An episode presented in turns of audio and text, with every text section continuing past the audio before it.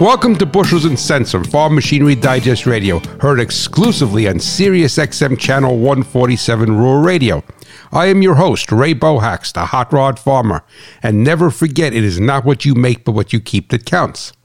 Once we understand that air is 78% nitrogen, 21% oxygen, and 1% other gases, the use of nitrogen fill for your farm tires can be an option.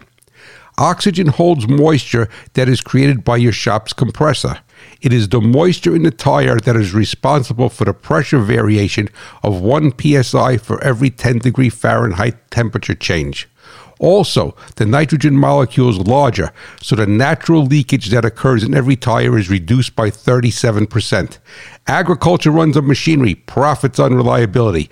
Visit farmmachinerydigest.com, where steel and soil meet.